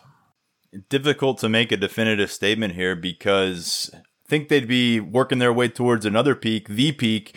Uh, if they get into November again with an unbeaten record, that would mean they went through a buzzsaw, including Ohio State. That is where you're going to pick up a lot of ground in recruiting. Let's not remember this cycle is going to extend through the season. I have a feeling it's going to be a, a deeper cycle. We'll see how that impacts Penn State in terms of going into the winter, into February, because of the, the kind of the pause that has been in place on visits. So I do see this extending, you know, beyond Christmas compared to where we saw the last couple of years. And uh, we'll see what kind of resume Penn State puts together here in, in, in James Franklin's uh, seventh season at the helm, because I think that's going to go a long way in, in being able to channel that narrative, Sean. And there's a few things at play here. I mean, you look at where the where the board was in February before all this stuff happened, and it's big. And then all of a sudden, guys come off the board because they can't, you know, they can't visit anywhere, they can't do anything. Lock up a spot somewhere. That board shrinks. I think that board is going to expand again when you get into the fall, and these guys say, "Well, I didn't really do my due diligence. I didn't. I did a disservice to myself by committing to a school." So early without checking out my other options and it opens up again and it expands. And then you get to the first signing day. And obviously Penn State wants to sign most, if not all of its class in the first signing day. But I think if you wait this year in particular, if you wait past that first signing day, you're going to have a lot of leverage. You're going to have an opportunity to, to see what's out there in those classes. And obviously everybody wants to fill up in December, but you're going to have an opportunity to get out and make those visits in next January and see where you fit on their board. And all of a sudden, we, we've seen guys that probably shouldn't get offers from some schools in January, you know, sort of blow up in that uh, in that process. And I think you're going to see that even more this year. Next question comes from Joe T. He says, Do coaches pay attention and utilize the resources provided by recruiting sites? Do stars, ratings, and rankings play a part in the decisions they make, or perhaps just for straight marketing purposes? Three questions in this one question, all of them good questions. Uh, my first story comes from signing day. I think it was the first or second signing day um, that that we did the war room thing, and it was much smaller then. It was a different uh, sort of atmosphere there. They didn't do the whole party thing. They did some sort of party thing, but not the the big um, every, all the donors and all, all it, it's irrelevant, but so I'm sitting there at the table, and a coach across, and I'm not going to name the coach, the coach is going through our top 247 for the next class, highlighting guys, checking out guys that are in his area, in his position. Um, so yes, they absolutely, um, you know, use the resources provided by the recruiting sites. They they look at the, you know, who we've got ranked. They look at because uh, it's really it's a double check on their own work you know, obviously, um, going into the second question, do stars, ratings, rankings play a part in the decisions they make? No, I mean they that that can't be how you operate. We've seen programs that have operated that way that just go down in a heap of flames because they haven't done their own evaluations of the the talent, the personality, the kid, and how that fits into their own program. And you know, you can put a bunch of four stars in a room and it's you know you're not going to get the same results every time. So that that doesn't really play into it. Obviously they want their guys to be rated as highly as possible. Or well i guess most part they want their guys to be their committed guys to be rated as highly as possible. The guys are still going after they kind of want to keep hidden sometimes. But no that really doesn't play a part in the decisions that they make. And if you let that happen it's going to catch up to you and it's going to you know it's going to really uh, affect your program in the long run. Um, for straight marketing purposes yeah they want the highest ranked class they can they can have i mean this is something that they pay attention to this is something that other prospects pay attention to this is something that when they go to the negotiation table with uh, Sandy Barbour or something like that, that is something that they, you know, if, if if they're doing it right, that's something that they leverage. So yes, absolutely, they pay attention to it. Um, coaches that that say stars don't matter are talking out of one side of their mouth and doing something out of the other side of their mouth because they absolutely follow it, and really the successful ones have people following it for them. Um, it's uh, it's been really interesting to see the the lower, uh, I guess below the not below the table. That's a, a bad way to say it, but um, off the radar interactions that that go along with that because these guys want to use us as a tool to market their program and you know they don't pay us so it's uh it's sort of uh, free labor on that end and at the same time they want uh, they want all the information that they can get. Like I said, they don't use our rankings to to formulate their board. We talked about that with the mailbag question last week about why you taking three stars at this point when there's four and five stars out there. They don't use it like that, but they use every bit of information that they can and they parse that stuff and they have interns that go through that stuff and try and verify that stuff. And yeah, I, I think there's a lot of um, you know I don't want to say interaction, but there's a lot of uh, using of what we do to help them out. And I think that's what you should do, but you can't let it dictate what you do as an entire program. Urban Meyer was on 24 7 Sports Social Distance series where James Franklin appeared in May. Uh, and, and one of the things he was asked, I think it was Barton Simmons speaking with him. I could be wrong there, but the question was, you know, how much do you pay attention to this stuff? And you know, he said, yeah, we're on we're on twenty four seven Sports every day, uh, seeing where guys are, you know, are, are leaning. There are, you know, sometimes these coaches are going to have trouble getting a clear picture of, of what a prospect is really thinking because maybe the prospect only tells them what they want to hear, or it could be tough to get in touch with a guy. So oftentimes reporters like us have access that they don't have, or, or we have that information. Um, that's one part of it. And I think, you know, from the rankings, ratings, and, and, stuff. And before I started covering Penn State, I was covering recruiting at a national level, writing a lot of, you know, kind of feature stories on, on, on recruits in different parts of the country. And I would go to a lot of these camps, whether it's the opening and, and just, you know, I would usually get a few reach outs after each of these camps from a different coaches different parts and different conferences in the country and say, how did so and so look? Whether it was their commit or a target, uh, you know, and, and, you know, do you have any kind of uh, 40 yard dash times you would mind passing along and all that stuff? So there's a lot of things that you can kind of comb through, especially in camp coverage, which is not happening right now. That is valuable to staff as they tr- they try to kind of formulate a picture of who a player is. But yeah, you're you're going down a dangerous path if you are basing your offers and your commitment acceptances off of you know the site ratings and site rankings because you need to make sure that personality checks out you need to make sure that that athletic profile fits what you're looking for and, and that there's a scheme fit there with, with, your assistant coaches and everybody's on the same page there. But there certainly is some window dressing involved there. You'll hear coaches, uh, you know, at their press conference say they don't pay attention to the rankings on signing day.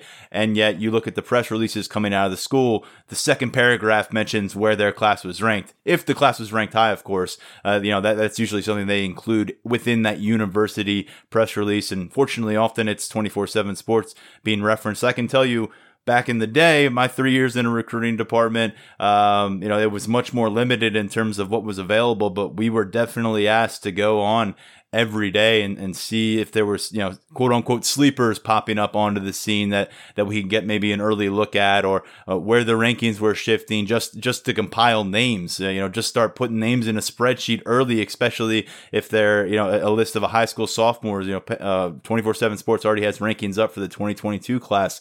You know, that, that's a nice benefit for, for a lot of staffs out there, although they have all the resources and stuff. So it's an interesting collaboration because you are often, as you said, you're kind of pressed uh, about you know bumping up a guy's rating, you know, things that are beyond our our control in a lot of cases. Um, where at, at, the same time, I, my question is always, what is a coach going to want back in return for recruiting info? That was always my trepidation back on the national beat when I would get stuff. I'm like, you just hope there's not a quid pro quo situation going on with some of the you know the stuff you're exchanging because you said I'm not on your payroll, but you know, you, you also don't want to burn bridges, and you also, you know, you it, it's sometimes you you know you really want to help promote a prospect, especially if if for whatever reason you, you feel like that prospect may be getting overlooked. I, no arguments there. Um, it's it's an interesting uh, dynamic, but yeah, I mean they're very prevalent in the recruiting, or we we uh, ourselves are very prevalent in the recruiting process. Not not so much uh, influencing or uh, you know. D- saying this kid should go there. And but we were very much prominent in the recruiting process, and that's really shown up over the last 10 years, especially with 24 7 sports. Uh, final mailbag question Simp for mailbag. Uh, now that Jan Johnson is gone, which Penn State walk on will overtake more highly rated teammates to become a starter and become our new favorite player? This was an interesting one. I thought it would be easier than it was because you look at the roster and, you know, we got, we got really used to walk-ons for a while at Penn State, uh, looking at, uh, you know, the sanctions and, and knocking that number down. So there were guys that, that have had their, their moment. Jan Johnson, of course, a two-year starter for Penn State at middle linebacker. He's been the guy that, uh, you've pointed to, but beyond that, you, you don't really see a ton. And, and these stories are fantastic. And, you know, it's, it's great to have walk-ons, but they're, fewer fewer and far more, uh, you know what I mean. The, there's not as many as you think uh, there's going to be. We're, we're an hour and a half in, so if you're still with us, uh, you watch me stumble over myself. Congratulations, you made it.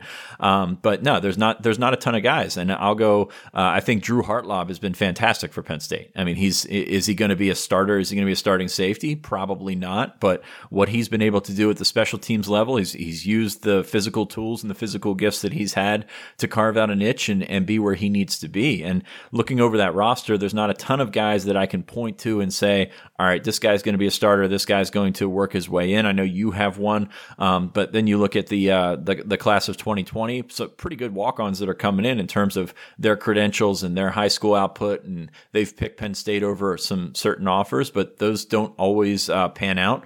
We saw this week uh, Denver Light from from Tyrone, Dalton Dadana from Bethlehem, both entered the transfer portal. Will, will they stay at Penn State? I don't know. That's not uh, information that I have right now, but it just shows it how tough they are. I mean, these are guys that that turned down other offers to to come to Penn State. Now, one year in, they're kind of looking around. Now, they do have a little bit of a of, of a bonus there in that you can walk on somewhere and maybe get a, a scholarship and play right away because of some of how the how some of the rules work work, but this is a, a, a, different opportunity. So I look at the 2020 class. I think Levi Forrest is one of the top punters in the country. Um, special teams is a great way to break in, whether that's uh, covering kicks or actually kicking the kicks. Levi Forrest has a big leg, um, so we'll see how that develops. Johnny Christ, the uh, tight end from uh, from Pennsylvania, also a very good basketball player. He's got a lot of tools that those scholarship guys have. He just didn't have the you know the scholarship level. Uh, at least schools didn't deem him a scholarship level guy. So I'm excited. I'm excited to see the the development of both of those guys. But when you take a roster that's this talented and you've recruited as as well as Penn State has, it's it's tougher to break through. And there's going to be some guys that break through. There's going to be some stories, but they're not going to happen as much as you probably would remember when thinking about you growing up watching college football. And that's why those stories stand out. Uh, Penn State, you know, I, am looking. I was looking at the roster with this question, and, and I already had one name, and, and I'm not going to go out on a limb and say that anybody is going to jump a bunch of scholarship players eventually and start. But if someone's going to give maybe their coach some reason to think, maybe we should take a look at this kid on the two deep down the line. Blake Zillar stands out to me. Um, he is a redshirt freshman right now. He's out of Cole Township, Pennsylvania. He was a kid I caught up with during the recruitment process that was, you know, a little bit interesting. Yeah, uh, six years ago, uh, Penn State swiped Saquon Barkley away from Rutgers. Uh, last year, they swiped a walk on away from Rutgers in Blake Zillar. He was committed to go and, and end up in Piscataway, New Jersey. Uh, Penn State, uh, it, from what he d- described, it was the Penn State staff saw some video of him actually running track. He was a sprinter on the on the high school track team at about six foot two, 300 pounds or whatever he was at that point, six foot two, 290. Uh, and he's moving. And uh, that kind of started the dialogue. Penn State opportunity presents itself. Uh, you know, pretty easy decision for him to end up in Happy Valley. And you know, last we saw him, he was actually the guy who had the honor of breaking down uh, the entire Penn State weight room, um, not putting things away, but breaking down the group at the end of practice and, and, and leading that uh, a- after their session. And we saw him, and I think it was the end of February, early March, whatever it was, right before the world fell apart. Um, he was a beast in the weight room. I think it was six reps of hold on, I have it here in front of me. Uh, six reps of 495 on the squat rack. And that stood out to everybody in the room. People were like, who is this kid? Um, who's Zillar? They all had their name on the back. And, uh, you know, we'll see where it goes for him in the offensive line group. It, it's a, it's a spot where they have cultivated better depth than in years past, but, um, he's one that pops out to me. Yeah, I mean, this is uh, you want players like that, and sometimes they break through. So oftentimes they do not. I mean, you look at uh, how excited some people get for walk on commitments and realize that you know for for every one that hits, there's probably a hundred that don't. So um, we'll see where that goes. He's got some guys in front of him. I mean, Penn State's uh, taking numbers on the offensive line, but they they love the way that he competes. They love the way that uh, you know. Obviously, he's got um, different. Uh, you know, he, has got I, I don't want to slight the kid, but he's got scholarship scholarship strength. He's got you know some athleticism that some of the scholarship guys that they brought in don't have. So he's got a lot of tools that you look for, and sometimes you strike gold, and oftentimes you don't. But I think uh, Blake Zillar is probably a good uh, example of that. Dan Vesey, we've seen, uh, you know, he he's been uh, working his way into the defensive line rotation, also special teams, and and like I said, special teams is the, is the number one route right there. You bring in a long snapper, you bring in, uh, you know, a a, kicker, punter, something like that, and maybe they can. Rafael Checa was was a kickoff guy for them two years ago, so um, that it's it's tougher than you probably want to imagine, and that's why you see some of these guys like Denver Light, who was a, a Fordham commit at one time, like Dalton Dadana, um, you know, who had uh, FCS offers to to go with. I mean, you see them out of the program uh, in a year or two, and that's uh, really not not much you can do about that. They took their shot. They made that decision, and and you know it, it, they got that experience. They went all the way to to Jerry World in Dallas, and you know they they, they had a hell of a ride, even if it was a, short lived one at Penn State. And they want to go try to find playing time at a different level. And they got a bill for it, so they got a tuition bill for it. That's so. true. That is a that is a big distinguishing factor. By the way, Zolar, I just checked out his his bio on uh, GoPSU. Six time coaching staff developmental squad offensive player of the week during his freshman year. So clearly he turned some heads on the practice field. Um, Sean, we have gone for a long time. We got insight from Ji'Ayir Brown. Anything else to add before we roll into what looks like an absolutely gorgeous weekend here in State College? Yeah, that's it, man. It's going to be fantastic. Go yeah, let's, let's get, go let's, let's go get it. I mean, let's get into that weekend an hour. I, this might be a record for us. Um, so thank you if you're still with us. Congratulations, you did it. Um, you have a very large lawn to mow. Um, so no, but it's uh, it, has been great. I think it's uh, what I say, really solid show last week, and people said it was a great show. Fairly solid. I think yeah. this was a fairly good show today. So uh, we appreciate you hanging out with us. And again, check us out on Apple Podcasts, uh, Spotify, Stitcher. Um, leave those review, those five star reviews, and the questions, and we'll get to them. We've really had a great uh, we've we've had great feedback with that, and we've had great uh, great questions. So uh, we'll keep them coming and, and get us through the summer because you know we're, we're, this is not a phased return here. This is what we've been doing, and, and we we hope that it's been passing the time for you, been a distraction, been a diversion, been whatever you need. But we thank you for listening. Yep. More coming your way next week. Two episodes, hopefully some more guests, five star mailbag time. Go to Apple Podcasts to throw your question in there. And if you couldn't tell by the length of this show, we're pretty excited to see that Penn State football, in some way, shape, and form, is beginning to resume on campus. Stay with us, stay informed on Lions247.com. For now, on behalf of Sean Fitz, I'm Tyler Donohue, stepping away. This is the Lions 24 7 podcast.